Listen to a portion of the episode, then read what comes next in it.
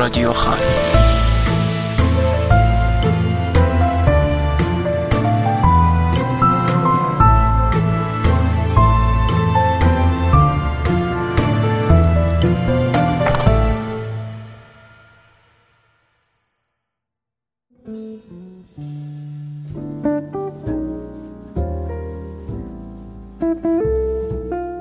سلام و عرض ادب. به قسمت ششم پادکست رادیو خان گوش می‌دید که در تیر ماه 1400 ضبط میشه. ایده اصلی ما در رادیو خان اینه که در کنار روایت داستانهای کوتاه شاخص داستانهایی که شما می نویسید رو هم برای مخاطبامون روایت کنیم. پس اگه داستان کوتاه می نویسید حتما برای ما بفرستید یا اگه کسی رو می‌شناسید که داستان کوتاه می نویسه ما رو بهشون معرفی کنید. در مورد شیوه ارسال داستان هم انتهای پادکست توضیحاتی رو قرار دادیم. تو این شماره دو داستان میشنویم. داستان اول پنج ثانیه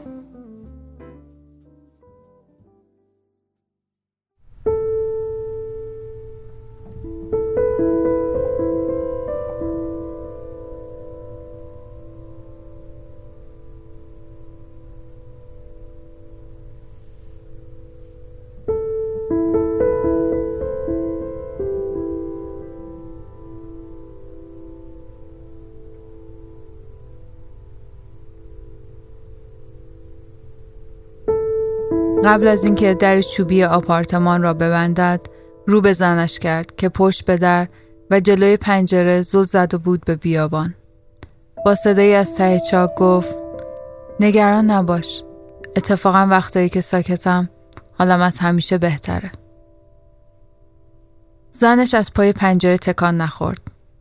می‌دانست که دارد از توی شیشه پنجره او را میپاید ولی اینطور وانمود می کند که مشغول نگاه کردن به خاکی های پهن و خشک پشت بلوکشان است.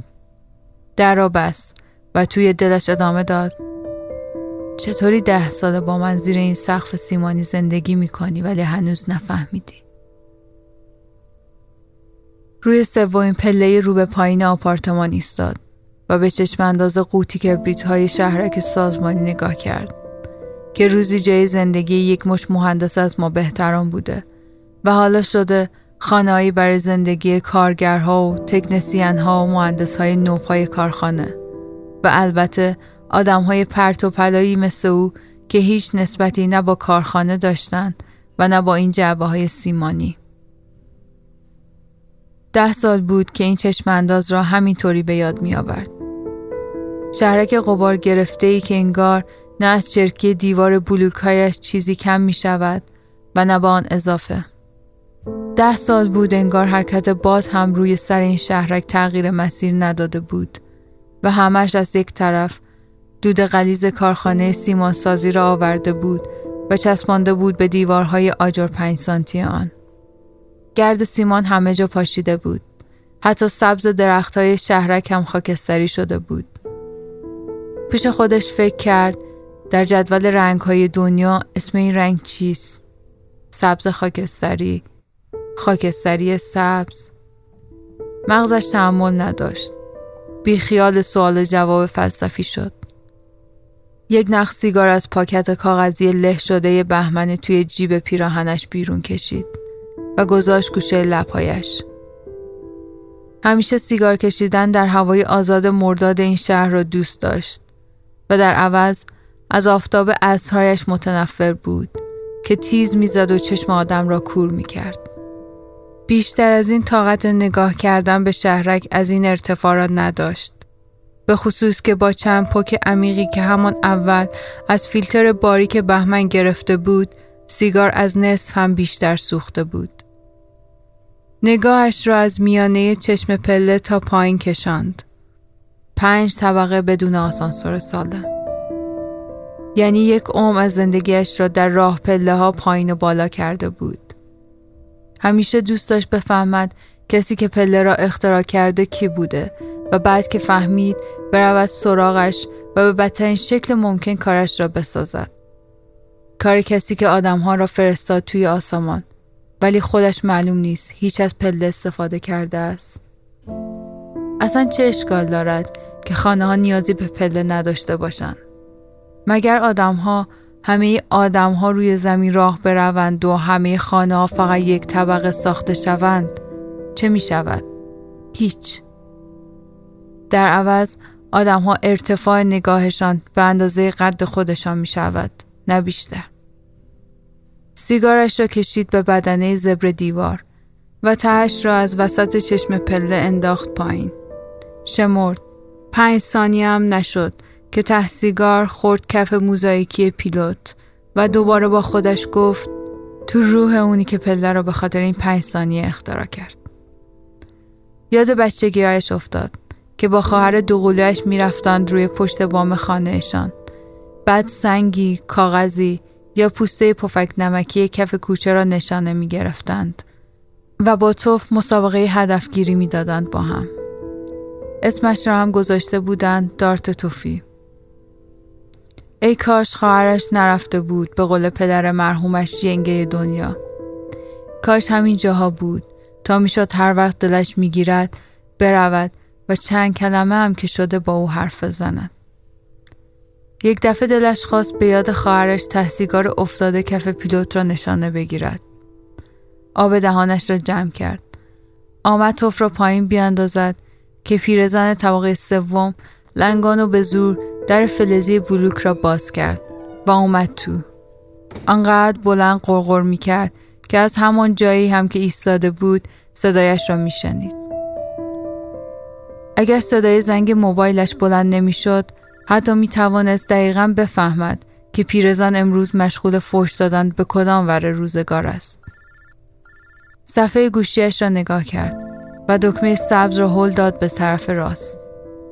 محسن پشت خط بود و مثل همیشه با صدای گرفت و از ته حلقش سلام کرد. صد دفعه گفتم اول پوک سیگار رو بده بیرون بعد حرف بزن. تو باید به همه چیز گیر بدی. خب اینجوری آدم فکر می‌کنه دود سیگارت بیشتر از بقیه برات اهمیت داره. محسن گفت دقیقا همینطوره و قاقا زد زیر خنده. آنقدر بلند که فکر کردم پیرزن که حالا به سختی یک طبقه را بالا آمده بود هم صدای خنده های محسن را شنید. زهر مار من نمی‌دونم تو چه رفیقی هستی که دقیقا وقتی اصاب آدم گوهی شده زنگ می‌زنی. بیشور اتفاقا من رفیقتم که وقتی اصابت گویی شده یادت میافتم. گوشی را دست به دست کرد و گذاشت روی گوش دیگرش. راه افتاد پایین. حواسش را جمع کرد که مثل دیروز پایش گیر نکند به لبه پریده پله پنجم و با مغز برود تا پاگرد پایین. کجا رفتی پس؟ محسن حوصله ندارم. بنال ببینم چی میگی. قربون خلق خوشت. باشه بابا.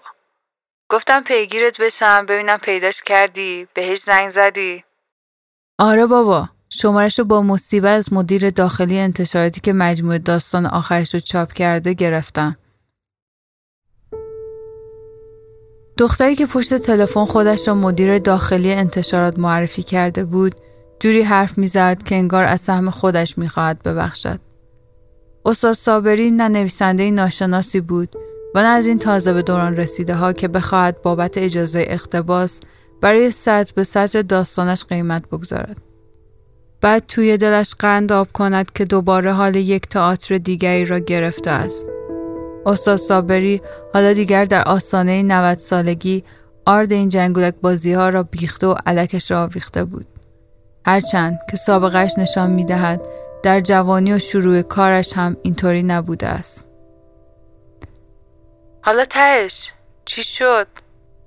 هیچی دیگه می‌خوام زنگ بزنم اگه اجازه بدی دختر مدیر داخل انتشارات گفته بود استاد صابری حالشون زیاد خوب نیست دکترها تاکید کردند که به خاطر بیماریشان به هیچ عنوان نباید کلامی حرف بزنن ولی بعد از اصرارهای تو هم با عصبانیتش و از لابلای حرفهای دخترک فهمیده بود کار بیش از اینها خراب است و گویا استاد به حال احتضار در بستر بیماری در انتظار جناب اسرائیل است. خوشبختانه قبل از اینها و همون موقعی که وسیعتنامه می نوشته چندتایی دستخط اجازه اختباس و چاپ مجدد هم پیش پسر بزرگش گذاشته تا به تشخیص خودش جای خالی اسم و فامیل ها را پر کند و به هر کس صلاح می‌داند بدهد. باشه بابا زنگ بزن. خبرش رو به من بده. صدای بوخ توی گوشش پیچید. محسن باز هم قاطی دود سیگار رو بدون خدافزی قطع کرده بود. گوشی را توی جیب پشت شلوارش گذاشت. ایستاد. نمی‌دانست کدام طبقه است. ولی دیگر خبری از پیرزن نبود. یعنی از طبقه سوم رد شده بود. یا هنوز نرسیده بود. مردشور ببرتت محسن. همیشه همینطور بوده است. رسیدن و نرسیدنهایش را نمی‌فهمید. بیشتر از ده بار شده بود به جای اینکه سر قرارهایش برود برگشته بود خانه. یا به جای اینکه برگردد خانه رفته بود سر قراری که یا دو سه روز دیگر بود یا دو سه روز پیش. حوصلش نکشید. از همانجا که ایستاده بود سعی کرد بیرون را نگاه کند. تا شاید از اندازه ارتفاع تا زمین حدس بزند در کدام طبقه است.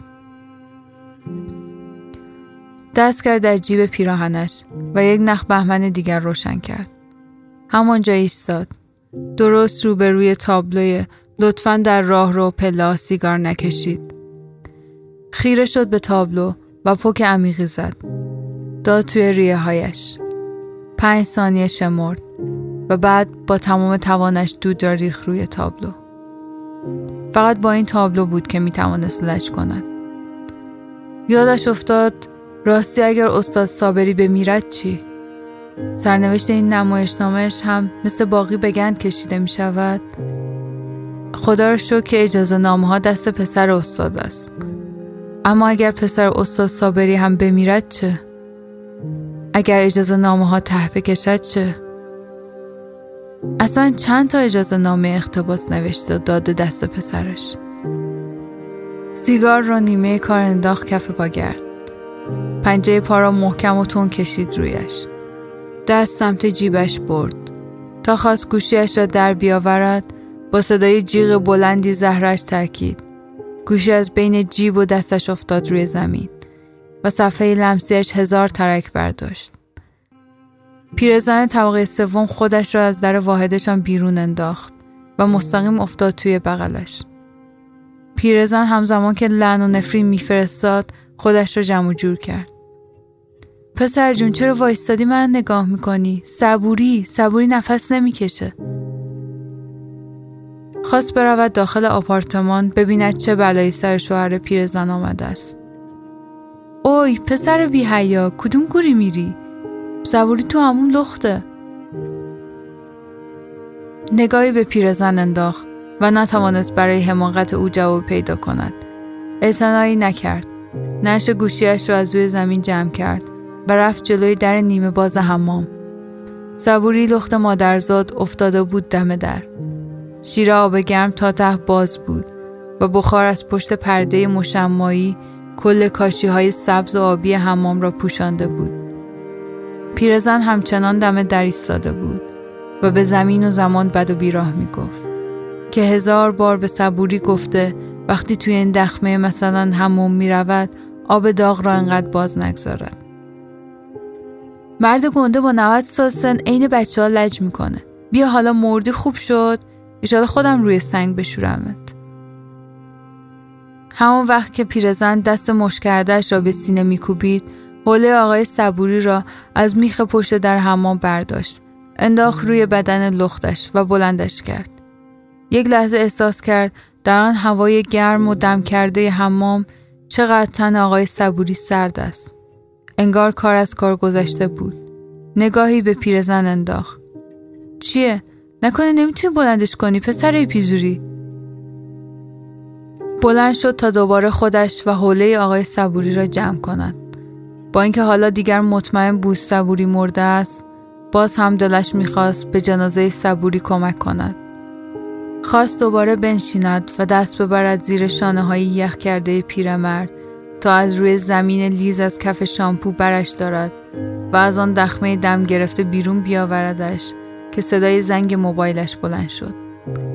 اسم محسن روی صفحه گوشی هزار تکه شده بود. به فوش های پیرزن اعتنایی نکرد و خورده های دکمه سبز را با مصیبت هل داد سمت راست. چی شد پسر پیداش کردی؟ خیره شد به چشم های خاکستری پیرزن.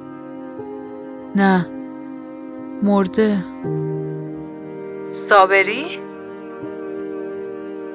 صبوری. قطع کن می‌خوام زنگ بزنم آمبولانس.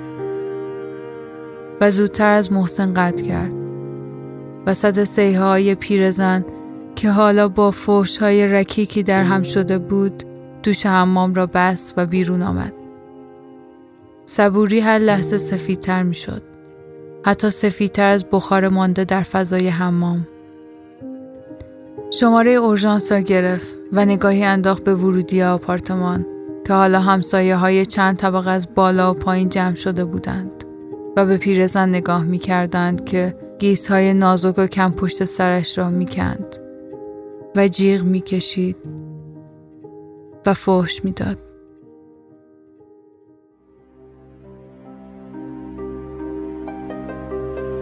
اینجا بر تخت سنگ.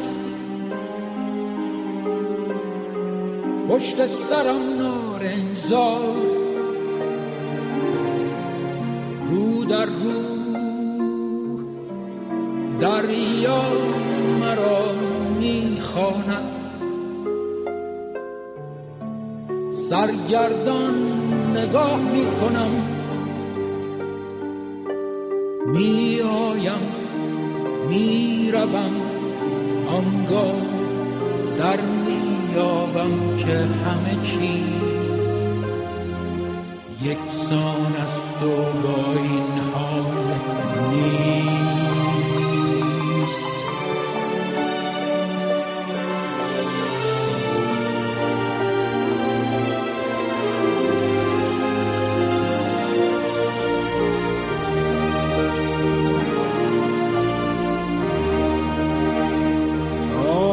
آسمان روشن آبی. کنون ابر و ملال انگیز. سپید پوشیده بودم با موی سیاه. اکنون سیاه جامعم با موی سپید می آیم می‌روم میاندیشم که شاید خواب بودم میاندیشم که شاید خواب دیدم خواب بودم خواب دیدم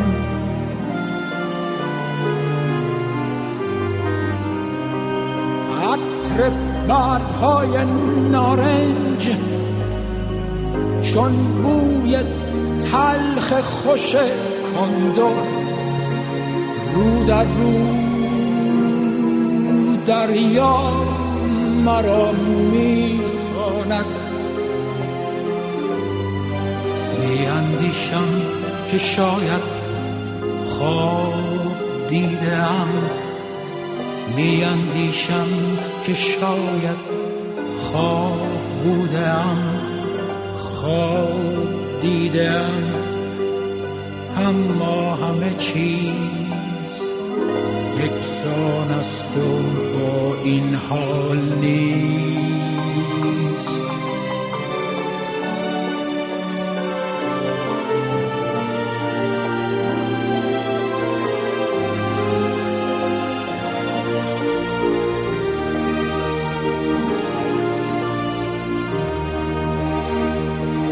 آسمان روشن آبی کنون تلخ و ملال انگیز.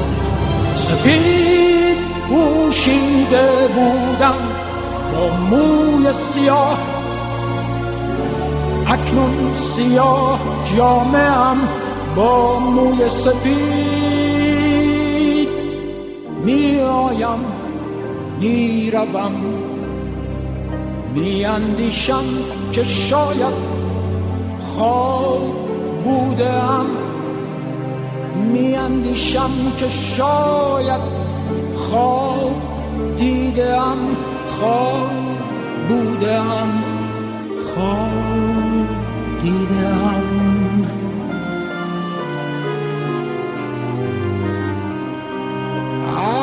عطر برگ های نارنج چون بوی تلخ خوش کندر رو در رو دریا مرا می‌خواند. میاندیشم که شاید خواب بودم میاندیشم که شاید خواب دیدم خواب بودم. اما همه چیز یکسان است و با این حال نیست.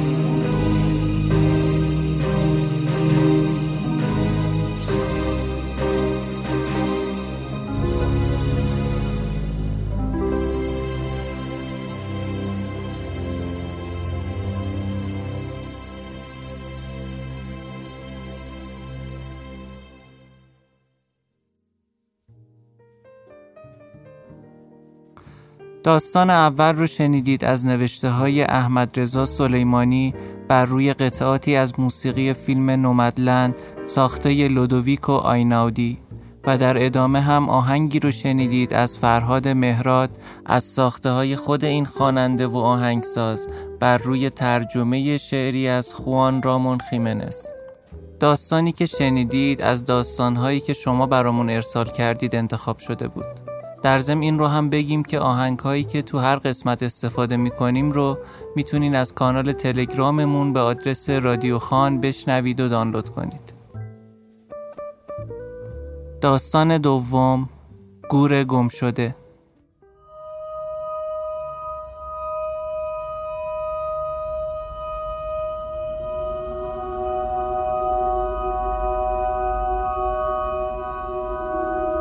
هکت آدمی بود که ذاتا دیر شکوفا می شد. نیمه شبی از صدای برخورد باران به پنجرهش از خواب بیدار شد و به یاد گور زن جوانش افتاد که حالا حتما خیس آب شده بود. این اتفاق تازه‌ای بود زیرا سالها میگذشت که به یاد زن نیفتاده و همیشه خیالش از طرف او آسوده بود. او را در گور بی حفاظ دید که جویبارهای باران از هر طرف به سویش روان بودند و سلیا که در نوجوانی به او شوهر کرد اکنون تک و تنها ته گور خیز خفته بود.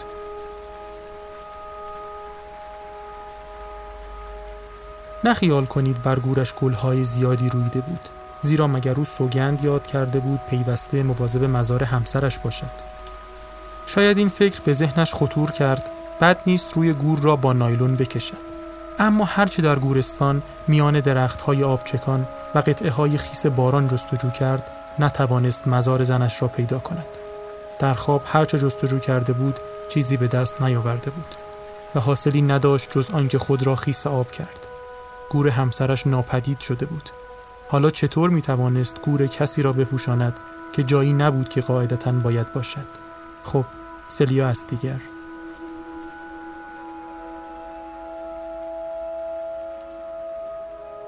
فردا صبح حکت عاقبت هر طور بود از بستر بیرون آمد و راهی گورستان شد.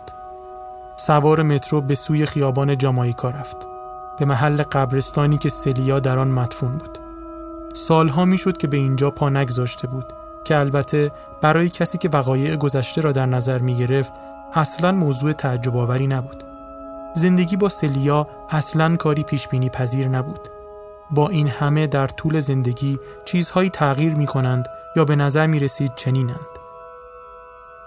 دلیلش هرچه بود حکت اخیرا وقایع زندگیش را روشنتر از قبل به یاد می آورد.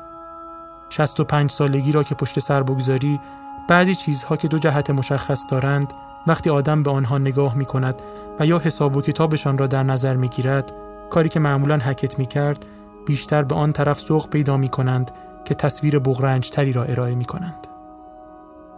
حالا حکت هرچند تمام عمرش کمابیش با حساب و کتاب گذشت تعداد کمی از مدارک شخصی خود را حفظ کرده است هرچند آن روز صبح کلی در میان اوراقش گشت و چیزی پیدا نکرد که به او کمک کند محل گور سلیا را بیابد و بعد از آنکه یک ساعتی این طرف و آن طرف به سنگهای گورها نگاهی انداخت و چیزی پیدا نکرد به نظرش آمد بهتر است جستجو را متوقف کند و ساعتی را با خانم منشی جوان در دفتر گورستان سپری کند که بیفایده اسم او و سلیا را در رایانش زد و جز مشتی تاریخ و شماره گور و نمره های قطعه های پراکنده اعصاب خورد کن چیز دیگری به دست نیاورد. حکت به منشی جوان دستپاچه گفت ببین جانم اگه بناس شما با این ماشین اینطوری کار کنی بهتره برای ادامه راه دیگه ای پیدا کنی. چون دیگه داره صبرم تموم میشه. اینطور که می‌بینم قبر همسرم یه منطقه گم شده است و ما باید یه راه حل عملی برای یافتنش پیدا کنیم. منشی پاسخ داد میشه بپرسم به نظر جنابالی من دارم چی کار می‌کنم؟ حکت گفت هر کاری می‌کنید به نظر نمی‌رسه کمک چندانی بکنه. رایانه باید حافظه مکانیکی خوبی داشته باشه. اما یا از کار افتاده یا قطعاتش زنگ زدن. قبول که من مدارک لازم رو با خودم نیاوردم. اما اطلاعاتی که تا اینجا رایانه شما به ما داده اینه که اطلاعاتی نداره. منشی پاسخ داد خیر قربان. به ما میگه برای پیدا کردن اطلاعات مورد نظر شما با مشکل روبرو شده. حکت گفت چه فرقی می‌کنه؟ صفر منهای صفر مساویس با صفر. بنده مایلم به شما یادآور شم که درباره یه گور گم شده و نه یه حلقه ازدواج حرف می‌زنیم. واقعا جالبه. یه قطعه گورستان با گور خانومی که زمانی همسرم بوده ناپدید شده و حالا من باید در به در دنبالش بگردم زن جوان زیبایی که مرد با او سر و کار داشت با تلفن با فرد ناشناسی زیر لب صحبت کرد و کمی بعد زنگ تلفن روی میز خانم به صدا درآمد و به حکت گفت می تواند برود پیش رئیس گورستان. آقای گودمن حالا شما را میپذیرند. حکت فامیل آقای گودمن را به فال نیک گرفت. در پاسخ زن فقط سری تکان داد و به دنبال خانم منشی راه افتاد به طرف دفتری که بعد از اتاق منشی بود. زن یک بار به در اتاق زد و وقتی صدای از پشت در به گوش رسید ناپدید شد. بفرمایید بفرمایید تو حکت به خود گفت اگه تقصیر من نیست چرا باید نگران باشم آقای گودمن به صندلی جلوی میزش اشاره کرد و حکت فورا نشست در حالی که به رئیس نگاه می کرد که از پارچ در لیوان کوچک سبزرنگی آب پرتقال می ریخت. رئیس با سرش اشاره کرد به پارچ و پرسید شما هم مثل من مایلید گلویی تر کنید؟ معمولا این وقت صبح گلویی تازه می کنم حالم رو جا میاره حکت گفت نه ممنونم. یعنی خودم به اندازه کافی مشکلات دارم.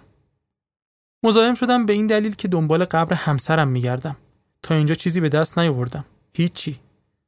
سینهش را صاف کرد و خودش هم از حرفی که زد تعجب کرد. آقای گودمن با علاقه به حکت چشم دوخت. حکت به حرفش ادامه داد. خانم منشی اون بیرون نتونست پیدا کنه. بعد گفت متاسف است از اینکه نتوانست مدارک لازم را برای شناسایی قبر پیدا کند و همراه بیاورد. خانم جوان شما اسمهای مختلف رو با ترکیبهای متفاوت تو رایانه زد اما چیزی به دست نیومد. اون که گم شده هنوزم گم شده. این یعنی قبره خانم محترم. گودمن حرف حکت را تصحیح کرد. گم شده حرفی عجولانه است. شاید بهتر باشه بگیم جابجا جا شده. توی این 28 سال که من مسئول اینجام اعتقاد ندارم حتی یه قبر گم کرده باشیم. رئیس به آرامی روی کلیدهای رایانه جلویش زد. از گوشه چشمش به صفحه آن نگاه کرد و شانه هایش را بالا انداخت. متاسفانه فعلا که چیزی نداریم. حرف چه دفتر کل که قبل از رایانه شدن سیستم ازش استفاده می کردیم فکر کنم گم شده اما مطمئنا این موقتیه و پیدا میشه. حکت گفت این رو خانم جوونتونم قبلا به هم گفت. رئیس پاسخ داد اون خانم جوون من نیست دستیار امور دفتری منه. حرفم رو تصحیح می‌کنم قصد توهین نداشتم.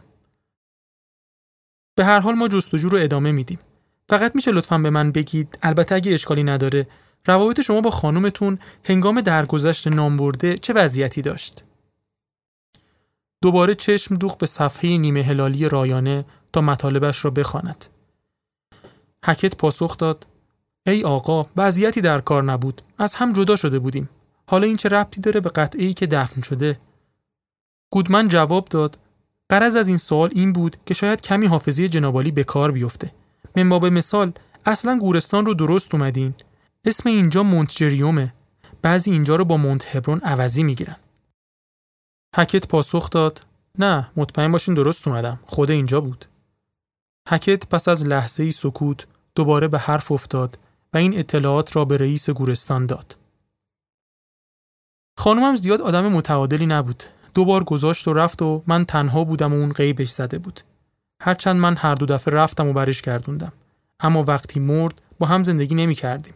یه بار هم تهدید به خودکشی کرد اما خب این کار رو نکرد. آخرش هم نه از یه مرض سخت مثل سرطان از یه بیماری معمولی مرد.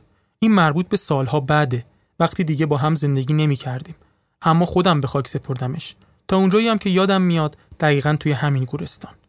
همچنین شنیدم مدت کوتاهی با یه بابایی که نمی‌دونم کجا باهاش آشنا شده بود زندگی می‌کرد. اما وقتی مرد فقط من بودم که به خاک سپردمش. حالا من 65 سالمه و اخیرا هم این فکر به مغزم افتاده که برم سر مزار کسی که در جوانی با من زندگی می‌کرد. حالا که اومدم سراغش همه به من میگن نمی‌تونن قبرش رو پیدا کنن. گودمن بلند شد. مردی کوتاه با قدی حدوداً 165 سانتی متر. من این مشکل رو دقیقا بررسی می کنم. حکت جواب داد هر چه زودتر بهتر. من هنوز کنجکاوم بدونم چه بر سر قبرش اومد.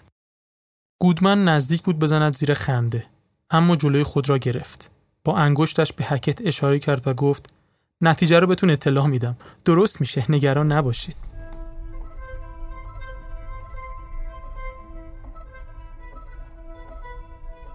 حکت کلافه بازگشت. در راه بازگشت به شهر در مترو به سلیا فکر می کرد و همه بدبختی هایی که کشیده بود. فکر کرد چه خوب بود به گودمن می گفت این زن زندگیم را نابود کرد. آن شب باران بارید. با کمال تعجب دید روی متکایش یک لکه خیس به وجود آمده. فردا دوباره به گورستان رفت. از خود پرسید یعنی چی؟ چی رو فراموش کردم که به خودم گفتم یادم نره؟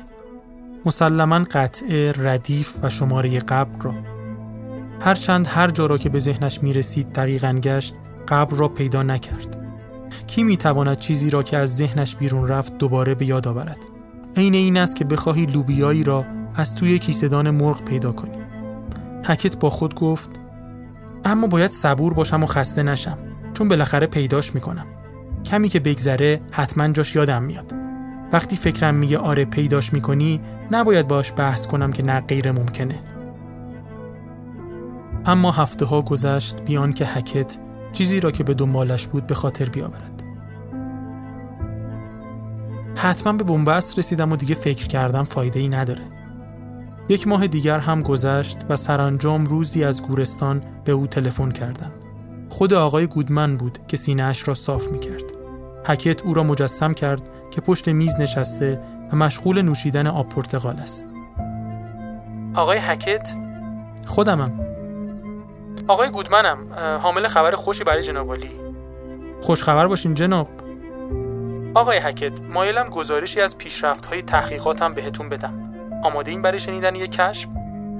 بفرمایید بگوشم. خب کشف که نه اجازه بدین از واژه دیگه استفاده کنم رد ما رد قبر خانومتون رو پیدا کردیم و معلوم شد تو قبری نیست که باید باشه برای همین رایانه نتونست ردش رو بزنه روک بگم جناب ما توی قبر دیگه با یه آقای دیگه پیداش کردیم یعنی چی؟ چجور آقایی؟ محض رضای خدا آقا دیگه کیه؟ شوهر قانونیش منم این آقا خیلی معذرت می‌خوام مردیه که خانومتون بعد از طلاق با اون زندگی می‌کرده البته گاهی با هم بودن بنابراین نمی‌خواد خیلی زیاد ناراحت باشین و خودتون رو سرزنش کنید پس از فوت خانوم این آقا میره یه حکم از دادگاه می‌گیره و جساد خانوم رو می‌بره توی قبر دیگه دفن می‌کنه. کجا؟ همون جایی که ما آقا رو بعد از فوت دفن کردیم. قاضی اون حکم رو صادر کرده چون آقا قاضی رو متقاعد کرده که واقعا سالها خانم رو دوست داشته. حکت عصبانی و کلافه گفت معلومه چی میگین؟ چطور تونست قبر خانم رو جابجا کنه؟ ببردش جای دیگه که مال اون نیست؟ قبر خانم مال منه. من براش پول نقد دادم. گودمن توضیح داد. قبر شما هنوزم سر جاشه اما یکم اسمها قاطی شدن. اسم آقاه کاپلان با کی بوده اما کارگرهای ما خانم رو با کاپلان با سی دفن کردن. قبر شما هنوز هم در گورستان موجوده. هرچند به اسم کاپلان ثبت شده نه حکت. من برای این اشتباه کاری از جنابالی معذرت می‌خوام. اما فکر می‌کنم عوضش دیگه حالا معما حل شده. خیلی ممنون برای این همه زحمت. احساس کرد نه تنها زنش را از دست داد بلکه دیگر بیوه مرد هم نیست. گودمن به او یادآوری کرد. علاوه بر این فراموش نکنید یه قبر خالی برای استفاده در آینده متعلق به شماست. اینجا دیگر کسی با شما نیست. خودتونین و قطعی متعلق به جناب عالی. مسلما همینطوره که میفرمایید.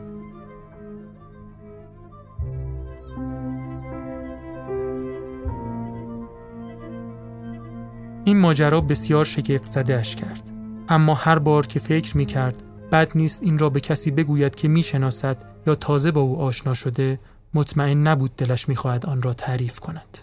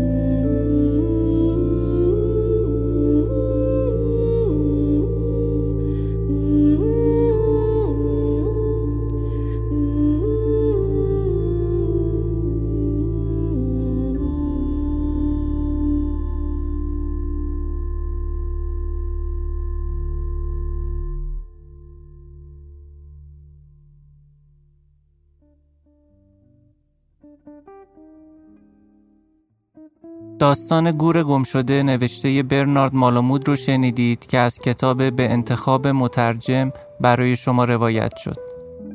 بر روی قطعاتی از موسیقی فیلم دفادر مجددا از ساخته های لودویک و آیناودی و در ادامه هم آهنگی رو شنیدیم از ساخته های مکس ریکتر به اسم دلتا مجموعه به انتخاب مترجم به سعی استاد احمد اخوت مترجم سرشناس و بزرگ کشورمون گردآوری شده و شامل 27 داستان کوتاه از 23 نویسنده بزرگ جهانه که توسط خود استاد اخوت ترجمه شده و در مواردی با مقدمه و توضیحاتی از ایشون هم همراه شده این کتاب توسط نشر افق منتشر شده و خوندنش به علاقمندان داستان کوتاه حتما توصیه میشه.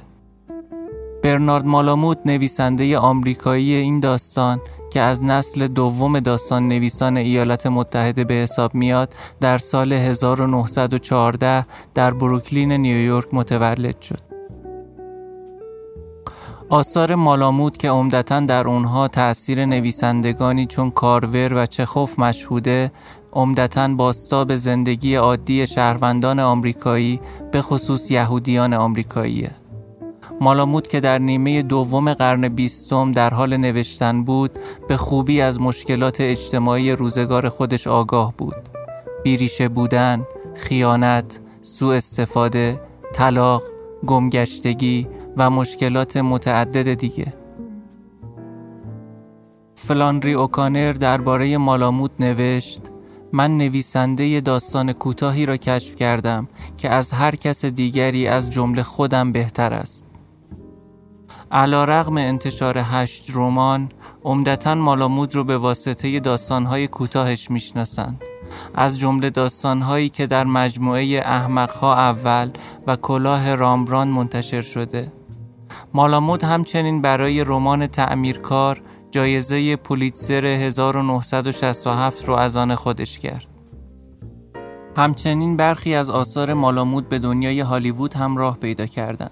که از این بین میشه به فیلم د نچرال اثر رابرت ردفورد اشاره کرد که از روی رومانی به همین نام از مالامود اقتباس شد و کار موفقی از آب در اومد.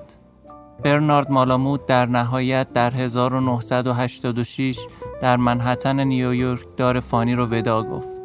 جایزه پن مالامود جایزه ادبی که پس از درگذشت برنارد مالامود نویسنده شهیر آمریکایی راه اندازی شد و به وسیله بنیاد قلم فاکنر در واشنگتن از سال 1988 اهدا میشه. از اونجایی که در این قسمت از احمد اخوت به عنوان یکی از مهمترین مترجمان معاصر یاد شد و بنا به هدف رادیو خان در ترویج آثار شاخص ادبی و نقش مهم ترجمه در اونها این بخش رو با سخنی از استاد اخوت در مورد ترجمه و گزینش مجموعه به انتخاب مترجم به پایان می‌بریم. به ترجمه به مسابه تعلیف هم می‌توان نگاه کرد. منظور نیست که مترجم اثری را به اصطلاح آزاد ترجمه کند و مرز تعلیف و ترجمه را برهم بزند. می توان اثری را ترجمه کرد، پیوست هایی به آن افسود و چیدمان و اثر تازه ای خلق کرد. یا به فرض ارتباط بین داستانهای نویسنده ای را که پراکنده منتشر شده اند در صورتی که پیوندی میانشان هست آنچه که حتی خود نویسنده ممکن است متوجهش نشده باشد نشان داد و داستانها را کنار هم به صورت یک مجموعه درآورد. ازتون ممنونیم که تا انتهای این قسمت هم با ما بودید و ممنون میشیم ازتون اگه رادیو خان رو دوست دارید ما رو به دوستانتون معرفی کنید.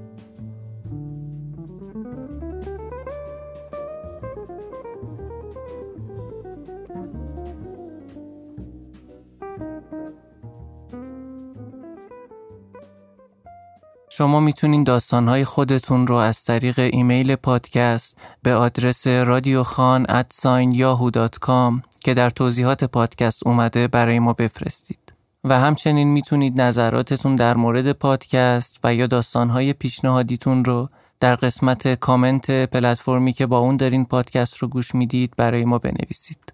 ممنون میشیم اگه رادیو خان رو دوست دارید ما رو به دوستانتون معرفی کنید. ارادتمند رادیو خان